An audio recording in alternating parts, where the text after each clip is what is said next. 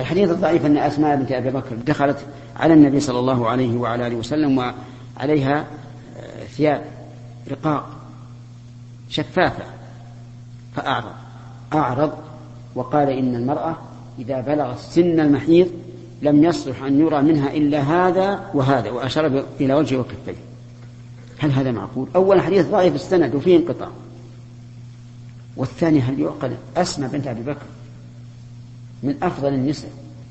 تدخل على النبي صلى الله عليه وسلم بثياب رقاق يرى من ورائه الجلد. هذا غير معقول. غير معقول. فهو منكر متنا وضعيف سندا أما ابن عباس فإنه لما فسر قوله تعالى ولو يبدين زينتهن إلا ما ظهر منها قال الوجه والكفان والذين رووا عن هذا قال هذا يحتمل أنه أراد تفسير الآية قبل نزول الحجاب ومعلوم أن مسألة ستر الوجه له حالان حال قبل نزول الحجاب وحال بعده. وبعضهم قال أراد التمثيل بما لا يظهر ليشير إلى أن الوجه والكفان يجب سترهما. وعلى كل حال عندنا أحاديث كثيرة تدل على الوجوب والدليل العقل اللي ذكره الأخ سليم وافقه عليه. شريعة حكيمة. ما هي هينة؟ من لدن حكيم خبير. وإذا قيل رخص لها في الوجه من أجل أن تستدل بالنظر على الطريق. قلنا الحمد لله. يغني عن هذا النقاب. ثم ما ما للكفين. فإذا قالوا إن الكفين آلة الأخذ والإعطاء وما أشبه ذلك قلنا هذا في البيت. والأمر رحمة الله واضح. ولا والآن الأمم التي أباحت الكشف للوجه الآن هي تئن وتحن إلى العادات تئن من حالتها اليوم وتحن إلى حالة الوجه. لأن النساء ما اقتصرن على الوجه ولا اقتصرن على الوجه الطبيعي. بدأت تكشف الرأس والرقبة وإلى المرفق. نعم. وليتها تبقي الوجه على حاله تضفي عليه شيء من التجميل. مكياج تحميل شفاه وتسويد أجفان وتزجيج حواجب وما أشبه ذلك. نسأل الله يوفق الأمة الإسلامية لما فيه الخير والصلاح. في المسألة ذي يا شيخ لو أن أني أظن أن أن العام ما يصدق العادي مثل هذا. العامي اللي ما له هوى ما يصدق. واللي له هوى يحتج. نعم. الله يا شيخ. بعض الناس يعني إذا سافر البلاد خارج المملكة يعني إذا كشف إذا غطت المرأة وجهها يكون عليها رقابة ويكون عليها شيء وبعض وبعض وبعض الناس أيضا يعني يحتار يتبع العلماء اللي هنا أو يتبع العلماء اللي هنا هل رأيت هذا؟ هل رأيته؟ لا موجود بس كلمنا أسألك هل رأيته ولا لا؟ قل نعم ولا لا؟ طيب لا استبدل أنا حدثني من أثق به أنه كان يدرس في ألمانيا مدة طويلة حسب دراسته ومعه امرأته تحتجب كما تحتجب في بلده. قال وكان الناس إذا رأوها يتميزون عنها حتى تعبر. احتراما لها. هذا في ألمانيا عاد ما أدري عن بقية البلاد. أفهمت؟ و... نعم؟ رأيتها بعين ها؟ ها؟ فرنسا وأمريكا. أكبر دولتين أوروبيتين نعم. مدرسة في بريطانيا بالحجاب الإسلامي كامل يا شيخ. إيه. ولا قال الشيء لكن بعض الناس والعياذ بالله له هوى وعنده ضعف. إذا رأى الناس يشوفون هالمرأة هذه قال هذا معناه يبي يفعلون الأفاعيل. لا يا شيخ انتشر الحمد لله في كل مكان. يعني الحجاب؟ إيه؟ الحمد لله. لكن ضعف شخصية. إي نعم. أنا حدثني وسمعت بالإذاعة والله من عدد كبير من النساء تظاهرن عند بيت الرئيس الأمريكي البيت الأبيض. يريدن الحجاب. وهذا واضح. والحمد لله عند شهادة رجلين. من جهتين متفرقتين. لا يمكن التواطؤ بينهما. نعم. هذا أكبر دليل. بسم الله الرحمن الرحيم. الحمد لله رب العالمين. صلى الله وسلم وبارك على عبده ورسوله نبينا محمد وعلى آله وأصحابه وأتباعه بإحسان إلى يوم الدين. قال الإمام البخاري رحمه الله تعالى في صحيحه في كتاب الحج باب إذا وقف في الطواف وقال عطاء في من يطوف فتقام الصلاة أو يدفع عن مكانه إذا سلم يرجع إلى حيث قطع عليه. ويذكر نحوه عن ابن عمر وعبد الرحمن بن أبي بكر رضي الله عنهم. بسم الله الرحمن الرحيم. قال البخاري إذا وقف الطواف يعني إذا قطعه أو وقف قائما فماذا يصنع؟ قال عطاء في من يطوف فتقام الصلاة أو أو يدفع عن مكانه. إذا سلم يرجع إلى حيث قطع إلى حيث قطع عليه. ويذكر نحوه عن ابن عمر وعبد الرحمن بن أبي بكر رضي الله عنه. هذه المسألة اختلف فيها العلماء رحمهم الله عن قطع الطواف إذا قطع الطواف فهل يعود ويكمل أو يستأنف؟ أو يفرق بين طول الزمن وقصره؟ والصحيح أنه إذا قطعه لغرض شرعي كصلاة الجماعة وجنازة حضرت وما أشبه ذلك وخصام وقع حوله فذهب يصلح بينهم. المهم لغرض شرعي فلا بأس به ثم هل يستأنف الشوط الذي قطع فيه الطواف أو يكمل من حيث وقف فيه خلاف أيضا. منهم من قال لابد أن يعيد الشوط من أوله. فإذا قدر أنه قطع الطواف من الباب الغربي للحجر أو من عند الركن اليماني.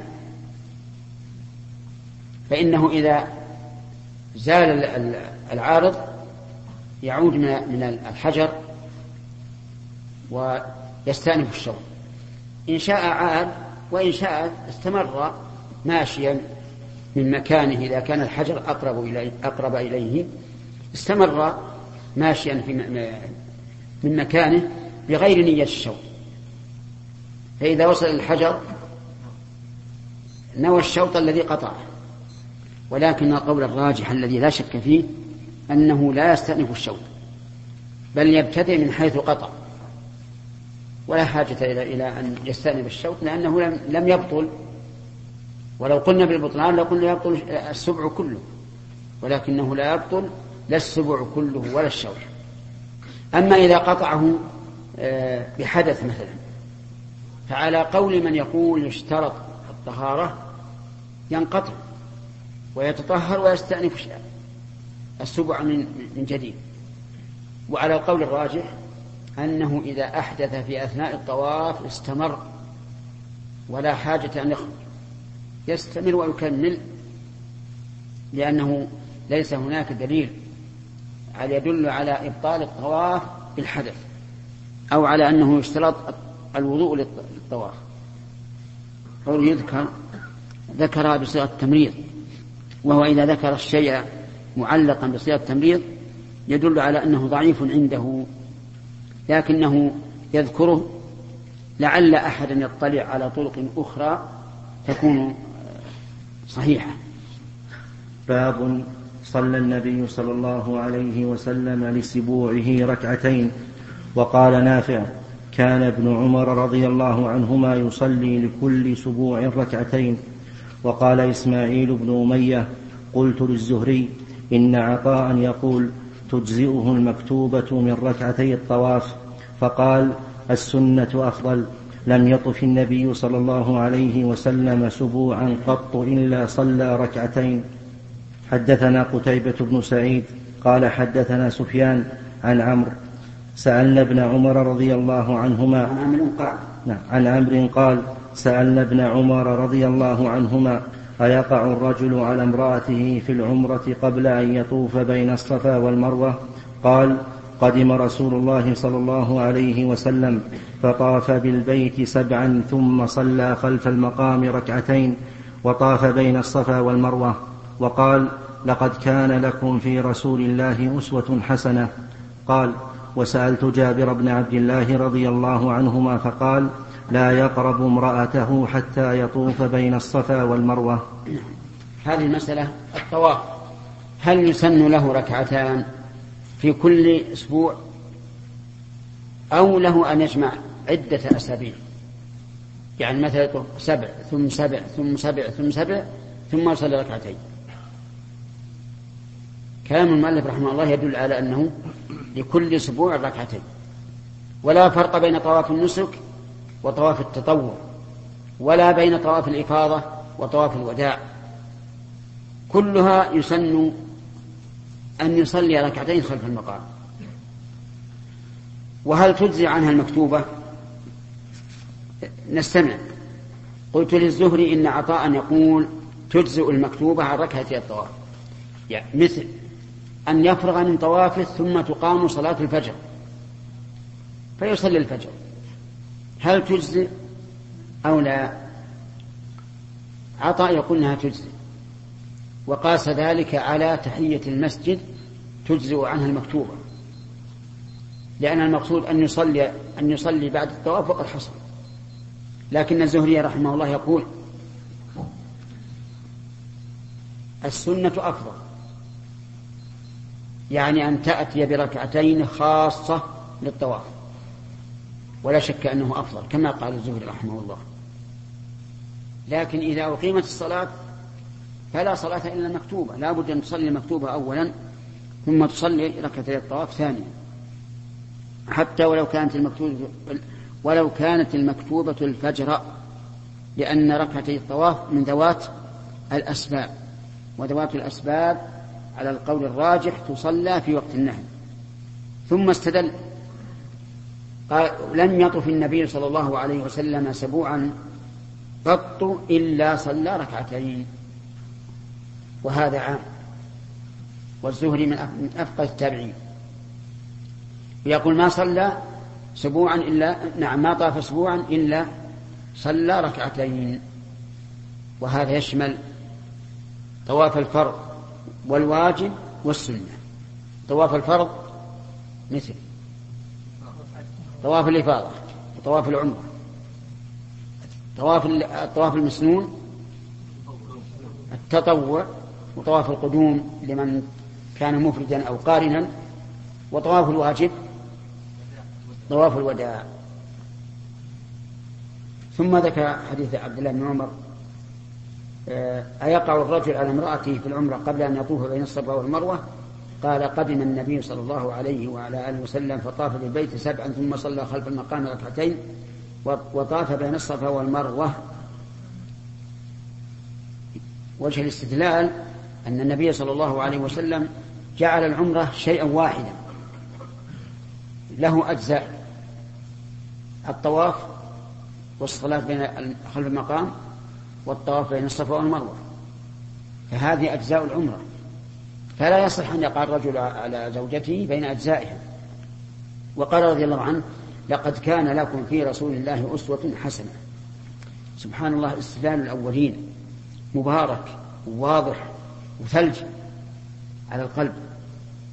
هو ما ذهب يعلل ويدلل ويقول حل التحلل أو ما حل. ذكر السنة. أن الرسول صلى الله عليه وسلم طاف وصلى ركعتين خلف المقام وسعى بين الصفا والمروة فجعل العمرة مكونة من من إيش؟ من أجزاء وإذا كان كذلك فلا يصح أن الإنسان يطأ بين العم بين الطواف بالبيت والطواف في الصفا والمروة لكن لو فعل ماذا يكون؟ لو فعل إن كان جاهلا أو ناسيا فالقول الراجح أنه إيش؟ لا شيء عليه. لأن جميع المحظورات إذا فعلها الإنسان ناسيا أو جاهلا أو مكرها فلا شيء عليه. انتبهنا. طيب. أما إذا كان متعمدا عالما فهل تفسد العمرة أو لا تفسد؟ نقول تفسد. العمرة تفسد وماذا يجب؟ هل نقول اقطعها الآن لأنها فسدت كسائر العبادات؟ إذا فسدت فسدت. لا يجوز المضي في فاسد وهذا رأي ابن حزم رحمه الله. يرى أن الحج إذا فسد ما يمكن يستمر فيه. فسد خلاص. ولكن أهل العلم على خلاف قوله رحمه الله. يقولون إنه يفسد بمعنى أنه يلزم قضاؤه. ولكن يستمر فيه ويكمله ويلزمه الفدية والقضاء. طيب الآن في هذه المسألة نقول استمر وسع وقصر ثم أعد العمرة أحرم من الميقات الذي أحرمت منه أولا لا من التنعيم أو أدنى الحل بل من الميقات الذي أحرمت منه أولا ولو كان ذا الحليفة. ثم امشي. ثم اقضها طف واسعى وقصر. طيب. وماذا عليه من الفدية؟ الفدية على المذهب. يقولون ما عدا الجماع وما عدا جزاء الصيد فالفدية فيه فدية أذى. فدية أذى. معنى فدية أذى أنه يخير بين صيام وصدقة ونسك. صيام ثلاثة أيام صدقة إطعام ستة مساكين لكل مسكين نصف صاع والثالث النسك. ولكن هل لنا أن نسوس الناس ونلزم من تعمد بالشاة أولا؟ نعم. الجواب نعم. لنا هذا لأن بعض الناس يقول إذا كانت المسألة صيام ثلاثة أيام أو إطعام ستة مساكين. المسألة هينة. ولا يبقى للإحرام عنده حرمة. لكن نعم إذا جاءنا تائبا نادما حزينا وعلمنا صدقه فهنا نقول نقول بالتخيير. طيب. فيها الثاني. وقال وسألت جابر بن عبد الله رضي الله عنهما فقال لا يقرب امرأته حتى يطوف بين الصفا والمروة. وظاهر أثر جابر أنه يجوز قبل أن يحلق أو يقصر لقوله حتى يطوف. وهذا مبني على أن الحلق أو التقصير ليس نسكا ولكنه إطلاق من محظور. ومعنى إطلاق من محظور أنه يتبين به الإنسان أنه تحلل لكن هذا القول ضعيف. والصواب أن الحلق أو التقصير نسك في الحج والعمرة لأن الله تعالى أشار إليه في القرآن. لتدخلن المسجد الحرام إن شاء الله؟ آمين. إيش؟ محلقين رؤوسكم ومقصرين ولم يقل طائفين ساعين. وهذا يدل على أهمية التقصير أو الحلق. ثم إن النبي صلى الله عليه وعلى آله وسلم دعا للمحلقين والمقصرين. وكرر الدعاء للمحلقين مما يدل على أهمية ذلك. فالصواب أن الحلق أو التقصير نسك وليس مجرد إطلاق محظور.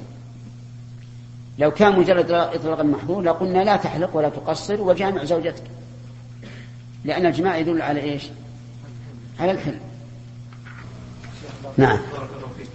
الفدية وكل المستلزمات المحظور تسقط بالجهل والنسيان. ها؟ تسقط بالجهل والنسيان والخطأ. نعم. لا الخطأ هو الجهل والإكراه. والإكراه. لماذا أفسدنا آه، عقد زواج الناس؟ نعم. إذا مثلا إذا إذا تزوج إذا عقد الإنسان وهو ناسي ناس إيش؟ ناسي أن ناسي أنه في مثلا محرم. نعم. أو أو جاهلا. نعم لا.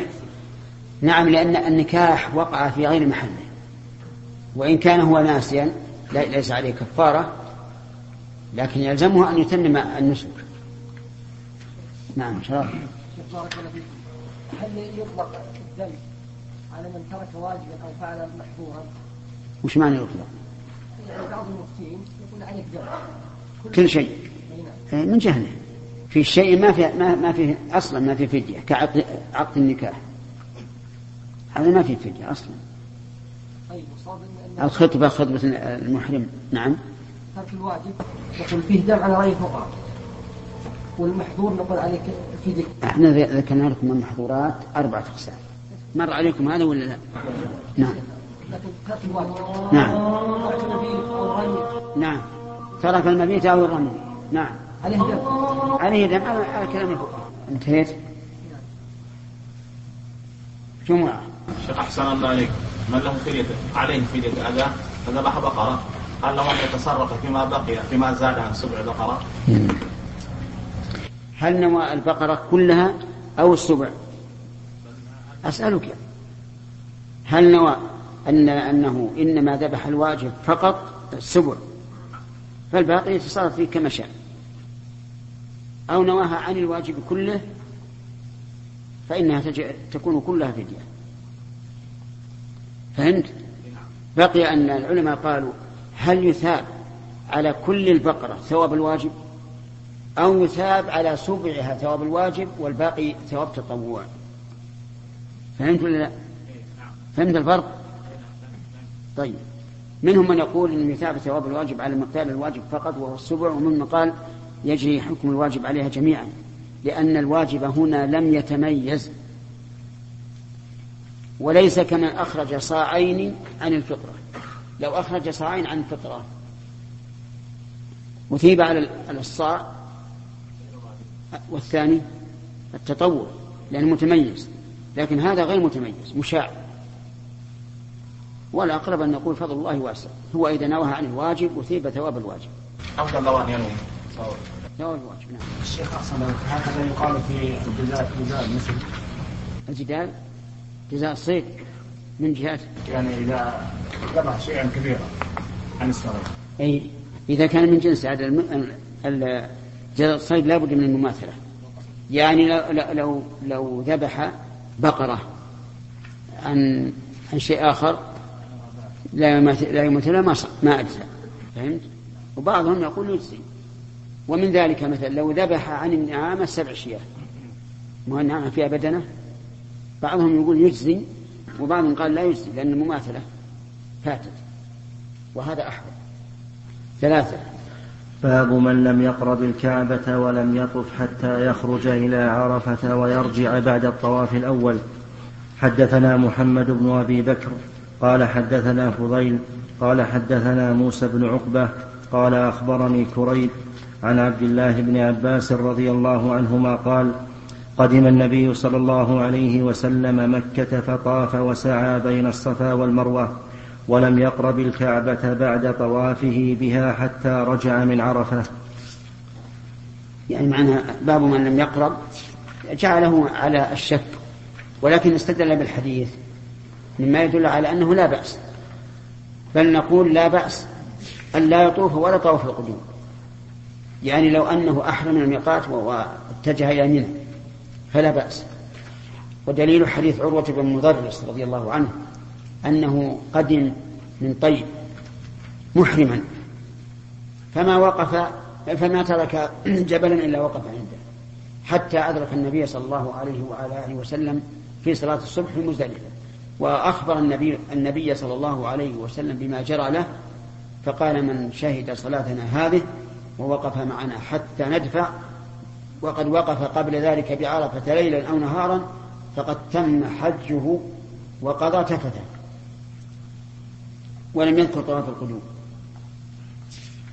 وهو كذلك لأن طواف القدوم سنة. فلو ذهب من الميقات إلى منى رأسا فلا بأس. والنبي صلى الله عليه وسلم بقي في الأبطح قبل الحج أربعة أيام. ولم يطف بعد هذا. مع تيسر الطواف له. لكنه صلى الله عليه وعلى آله وسلم أراد أن يدع المكان لمن هو أولى به. وهم الذين جاءوا بنسك. نسوي بين الحج والعمرة. إيش؟ لماذا لا نسوي بين الحج والعمرة في إيجاب البدن على المجاهد؟ نعم. هذا المحظور يفسد الحج ويفسد العمرة. اي لكن يكون العمرة أهون. العمرة والنسك يكون حج أصغر. فليس كال كالحج. واقتصارا على على ما ورد عن الصحابة. نعم. ذكرنا تخطئة عالم من العلماء الذي أفتى أميرا من الأمراء حينما جامع زوجته فيما هذا مضان بأن عليه صيام. نعم. ولم يبدأ بالكفارة قال تربية له وتهديدا له. نعم. وذكرنا خطأ. نعم. قليل أحسن عليك ذكرنا بأننا يعني لنا أن نؤدب الناس بأن نقول آه، من فعل من من جامع في العمرة فإنه آه، فعليه الدم مباشرة ولا نخيره نعم. فما الفرق؟ أحسن؟ الفرق واضح. سبحان الله. ما في دلالة على التقييد الإنسان مخير وهناك على الترتيب. ولا يمكن أن أن نتعدى ما رتبه الله. وهذا شيخ أيضا مخير يعني. لا مو مخير. هي مخير لأن الفدية أصل التقييد فنحن نحن ألزمناه بأشد الأمور الثلاثة. ولكلها جائزة. هذه وهذه وهذه. لكن في مسألة ال- العتق وال- والصيام ما خير الإنسان نعم يا يحيى صلى الله عليك يعني بعض الناس يرون أن طواف القدوم هو الواجب. نعم. طواف ال- الوداع سنة. هل يتركون على ما يعتقدون أم أنه لا بد أن يبين لهم والله إحنا شوف إذا كان الإنسان مقبول القول فلا بد أن يبين الحق. وأما إذا لم يكن مقبولا فلا يترك الناس على على مذهبهم. كذلك عند الاستفتاء. إذا استفتاك إنسان وتعرف أن مذهبه مالكي مثلا مذهب مالك فهنا قل له هل أفتاك أحد؟ إذا قال نعم أفتوني بأن طواف الوداع سنة وطواف القدوم واجب. أتركه. ولا ألزمه بشيء فيه خلاف وقد استفتى عالما يعتقد أنه مصيب. أما ما يفعله بعض المفتين إذا جاء يستفتيه واحد قال تعال وش مذهبك إذا قال مذهبي مثل حنفي أفتى على مذهب حنفية. هذا ما يجوز. لكن إذا كان الإنسان قد فعل الشيء وقال إنه فعل هذا تقليدا للمذهب الفلاني. نتركه. واضح؟ نعم. ثلاثة. الآن متصل بالسؤال ثلاثة. ما في اتصال. باب من صلى ركعتي لأن لو قلنا الطواف بالاتصال جاء واحد قال هذا في اتصال وقلنا ما في اتصال قال الله الاتصال كذا وكذا. هم قام يفلسف علينا. نعم. باب من صلى ركعتي الطواف خارجا من المسجد وصلى عمر رضي الله عنه خارجا من الحرم. حدثنا عبد الله بن يوسف قال أخبرنا مالك عن محمد بن عبد الرحمن عن عروة عن زينب عن أم سلمة رضي الله عنها أنها قالت شكوت إلى رسول الله صلى الله عليه وسلم وحدثني محمد بن حرب قال حدثنا أبو مروان يحيى بن أبي زكريا الغساني عن هشام عن عروة عن أم سلمة رضي الله عنها زوج النبي صلى الله عليه وسلم أن رسول الله صلى الله عليه وسلم قال وهو بمكة وأراد الخروج ولم تكن أم سلمة طافت بالبيت وأرادت الخروج فقال لها رسول الله صلى الله عليه وسلم إذا أقيمت صلاة الصبح فطوفي على بعيرك والناس يصلون ففعلت ذلك فلم تصل حتى خرجت. في هذا دليل على أن صلاة الجماعة ليست واجبة على النساء لأنها لو وجبت لأمرها النبي صلى الله عليه وعلى آله وسلم أن تصلي ثم تطوف وهو كذلك. فصلاة الجماعة غير واجبة على النساء في المساجد. لكن هل تجب عليهن في البيوت يا محمود؟ تجب. تجب على النساء في البيوت. ها؟ لا لا جماعة. لا تجب. وهل تسن أو لا تسن فيه خلاف. فالمشهور من مذهبنا الحنابلة أنها تسن للنساء منفردات عن الرجال. واستدلوا بأن النبي صلى الله عليه وعلى آله وسلم أمر أم ورقة أن تؤم أهل دارها يعني أهل حيها. ومنهم من قال إنها لا تسن للنساء لأن هذا هو الغالب على نساء الصحابة. والأمر في هذا سهل. إن صلينا جماعة رأينا أن ذلك أنشط لهن وأقوم فهذا خير. وإن كانت كل امرأة مشتغلة بما تشتغل به من البيت فكل واحد تصلي وحده. وقوله فلم تصلي حتى خرجت. هل المعنى لم تصلي الفجر أو المعنى لم تصلي ركعتين؟ إن كان الأول فلا شاهد في الحديث.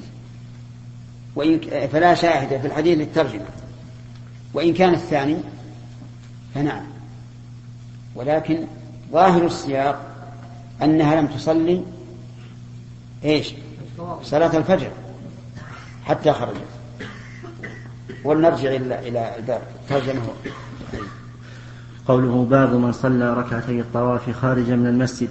هذه الترجمة معقودة لبيان إجزاء صلاة ركعتي الطواف في أي موضع أراد الطائف وإن كان ذلك خلف المقام أفضل. وهو متفق عليه إلا في الكعبة أو الحجر. ولذلك عقبها بترجمة من صلى ركعتي الطواف خلف المقام. قوله وصلى عمر خارجا من الحرم سيأتي شرحه في الباب الذي يلي الباب الذي بعده. قوله عن أم سلمة قالت شكوت إلى رسول الله صلى الله عليه وسلم وحدثني محمد بن حرب إلى آخره. هكذا عطف هذه على التي قبلها وساقه هنا على لفظ الرواية الثانية. وتجوز في ذلك فإن اللفظين مختلفان. وقد تقدم لفظ الرواية الأولى في باب طواف النساء مع الرجال ويأتي بعد بابين أيضا. قوله يحيى, يحيى بن أبي زكريا الغساني هو يحيى هو يحيى ابن يحيى اشتهر باسمه واشتهر أبوه بكنيته والغساني بغين معجمة وسين مهملة مشددة نسبة إلى بني غسان. قال أبو علي الجياني وقع لأبي الحسن القادسي في هذا الإسناد تصحيح في سند في نسب يحيى فضبطه بعين مهملة ثم شين معجمة. وقال ابن التين قيل هو الغشاني بعين مهملة ثم معجمة خفيفة نسبة إلى بني غشانة وقيل هو بالهاء يعني بلا نون نسبة إلى بني عشاة. قلت وكل ذلك تصحيف والأول هو المعتمد. قال ابن القرقول رواه القابسي بمهملة ثم معجمة خفيفة وهو, وهو وهم. قوله عن هشام هو ابن عروة قوله عن عروة عن أم سلمة كذا للأكثر ووقع للأصيل عن عروة عن زينب بنت أبي سلمة عن أم سلمة وقوله عن زينب زيادة في هذا الطريق. فقد أخرجه أبو علي بن السكن عن علي بن عبد الله بن مبشر عن محمد بن حرب شيخ البخاري فيه ليس فيه زينب. وقال الدار قطني في كتاب التتبع في طريق يحيى بن أبي زكريا هذه هذا منقطع. فقد رواه حفص بن غياث عن هشام عن, عن هشام بن عروة عن أبيه عن زينب بنت أبي سلمة عن أمها أم سلمة ولم يسمعه عروة عن أم سلمة انتهى. ويحتمل لم يسمعه عن ولا من؟ عن نعم. ويحتمل أن يكون ذلك حديثا آخر فإن حديثها هذا في طواف الوداع كما بيناه قبل قليل وأما هذه الرواية فذكرها الأثرم قال قال لي أبو عبد الله يعني أحمد بن حنبل حدثنا أبو معاوية عن هشام عن أبيه عن زينب عن أم سلمة أن رسول الله صلى الله عليه وسلم أمرها أن توافيه يوم النحر بمكة قال أبو عبد الله هذا خطأ. فقد قال وكيع عن هشام عن أبيه أن النبي صلى الله عليه وسلم أمرها أن توافيه صلاة الصبح يوم النحر بمكة. قال وهذا أيضا عجيب ما يفعل النبي صلى الله عليه وسلم يوم النحر بمكة. وقد سألت يحيى بن سعيد يعني القطان عن هذا فحدثني به عن هشام بلفظ أمرها أن توافي ليس فيه هاء. قال أحمد وبين هذين فرق فإذا عرف ذلك تبين التغاير بين القصتين فإن إحداهما صلاة الصبح يوم النحر والأخرى صلاة الصبح والأخرى صلاة صبح يوم الرحيل من مكة. وقد أخرج الإسماعيلي حديث الباب من طريق حسان بن إبراهيم وعلي بن هشام ومحاضر بن المورع وعبدة بن سليمان وهو عند النسائي أيضا من طريق عبدة كلهم عن هشام عن أبيه عن أم سلمة وهذا هو المحفوظ. وسماع عروة من أم سلمة ممكن فإنه أدرك من حياتها نيفا وثلاثين سنة وهو معها في بلد واحد. وقد تقدم الكلام على حديث أم سلمة في باب طواف النساء مع الرجال. وموضع الحاجة منه هنا قوله في آخره فلم يصلي حتى فلم تصلي حتى خرجت أي من المسجد أو من مكة. فدل على جواز صلاة الطواف خارجا من المسجد. إذ لو كان ذلك شرطا لازما لما أقرها النبي صلى الله عليه وسلم على ذلك. وفي رواية حسان عند الإسماعيلي إذا قامت صلاة الصبح فطوفي على بعيرك من وراء الناس وهم يصلون. قالت ففعلت ذلك ولم أصلي حتى خرجت أي فصليت. وبهذا ينطبق الحديث مع الترجمة. وفيه رد على من قال يحتمل أن تكون أكملت طوافها قبل فراغ صلاة الصبح. ثم أدركتهم في الصلاة فصلت معهم صلاة الصبح ورأت أنها تجزئها عن ركعتي الطواف وإنما لم يبت البخاري الحكم في هذه المسألة لاحتمال كون ذلك يختص بمن كان له عذر لكون أم سلمة كانت شاكية ولكون عمر إنما فعل ذلك لكونه طاف بعد الصبح وكان لا يرى التنفل بعده مطلقا حتى تطلع الشمس كما سيأتي واضحا بعد باب. واستدل به واستدل به على أن من نسي ركعتي الطواف قضاهما حيث ذكرهما من حل أو حرم وهو قول الجمهور وعن الثوري يرفعهما حيث شاء ما لم يخرج من الحرم وعن مالك إن لم يرفعهما حتى تباعد ورجع إلى بلده فعليه دم قال ابن المنذر ليس ذلك ليس ذلك قال نعم. وعن مالك إن لم يركعهما حتى تباعد ورجع إلى بلده فعليه دم. نعم. مش قال؟ قال ابن المنذر ليس ذلك أكثر من صلاة المكتوبة. نعم. وليس على من تركها غير قضائها حيث ذكرها. يعني يعني صلاة المكتوبة. نعم. الإشكال في قول لم تصلي حتى خرج؟ ما تكلم عليه. من الفتح. هذا ذكرناه. إيه لكن لم تصلي الفريضة ولا هو ذكر قال إذا كانت عيد شيخ. طيب. قوله وموضع الحاجة منه هنا قوله في آخره فلم تصلي حتى خرجت أي من المسجد أو من مكة فدل على جواز صلاة الطواف خارجا من المسجد إذ لو كان ذلك شرطا لازما لما أقرها النبي صلى الله عليه وسلم على ذلك. وفي رواية حسان عند الإسماعيلي إذا قامت صلاة الصبح, صلاة الصبح فطوفي على بعيرك من وراء الناس وهم يصلون. قالت ففعلت ذلك ولم أصلي حتى خرجت. أي فصليت. وبهذا ينطبق الحديث مع الترجمة. ما هو ظاهر. في شيء يدل على هذا؟ يقول مطابقته هذا العين. مطابقته للترجمة في قوله فلم تصلي حتى خرجت. أي فلم تصلي ركعتي الطواف حتى خرجت من الحرم أو من المسجد ثم صلت. فدل هذا على جواز تأخير ركعتي الطواف إلى خارج الحرم وأن تعيينها بموضع غير لازم لأن التعيين لو كان شرطا لازما لما أقرها النبي صلى الله عليه وسلم. خلاص. بس الحديث في دليل نعم يا سليم. والله صلاة الفجر يا شيخ ما ما ما تحتاج دليل. انها لازم عليها على ولو كان اللي يحتاج الدليل هو طواف اللي هو طواف الوداع طواف طواف ركعتين الطواف نعم. لأنه ما جرى على ذكر ما جرى عليها ذكر طواف ركعة طواف ما ما جرى عليها ذكر على كل يراجع يراجع عليهم راجع في الأمهات. باب من صلى ركعتي الطواف خلف المقام. حدثنا آدم قال حدثنا شعبة قال حدثنا عمرو بن دينار قال سمعت ابن عمر رضي الله عنهما يقول قدم النبي صلى الله عليه وسلم فطاف بالبيت سبعا وصلى خلف المقام ركعتين ثم خرج إلى الصفا وقد قال الله تعالى لقد كان لكم في رسول الله أسوة حسنة. باب الطواف بعد الصبح والعصر. وكان ابن عمر رضي الله عنهما يصلي ركعتي الطواف ما لم تطلع الشمس. وطاف عمر بعد الصبح فركب حتى صلى الركعتين بذي طوى.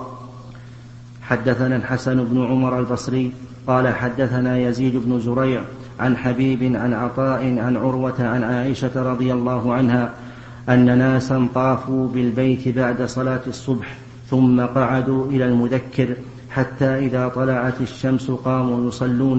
فقالت عائشة رضي الله عنها قعدوا حتى إذا كانت الساعة التي تكره فيها الصلاة قاموا يصلون. كأنها أنكرت عليهم ورأت أن يصلوا قبل. وهذا هو الصواب.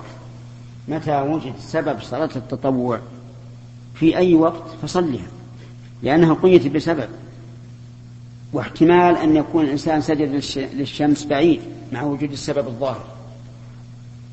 ولهذا كان يقول الراجح في هذه المسألة أن جميع ذوات الأسباب ليس عنها نهي. في أي وقت وجد السبب فصل. نعم. حدثنا إبراهيم بن المنذر قال حدثنا أبو ضمرة قال حدثنا موسى بن عقبة عن نافع أن عبد الله رضي الله عنه قال سمعت النبي صلى الله عليه وسلم ينهى عن الصلاة عند طلوع الشمس وعند غروبها. صدق. والمراد الصلاة التي ليس سبب حدثني الحسن بن محمد هو الزعفراني قال حدثنا عبيدة بن حميد قال حدثني عبد العزيز بن رفيع قال رأيت عبد الله بن الزبير رضي الله, رضي الله عنهما يطوف بعد الفجر ويصلي ركعتين. قال عبد العزيز ورأيت عبد الله بن الزبير يصلي ركعتين بعد العصر ويخبر أن عائشة رضي الله عنها حدثته أن النبي صلى الله عليه وسلم لم يدخل بيتها إلا صلاهما. باب المريض يطوف راكبا. حدثنا إسحاق الواسطي قال حدثنا خالد عن خالد الحذاء عن عكرمة عن ابن عباس رضي الله عنهما أن رسول الله صلى الله عليه وسلم طاف بالبيت وهو على بعير. كلما أتى على الركن أشار إليه بشيء في يده وكبر. اقلب الشريط من فضلك.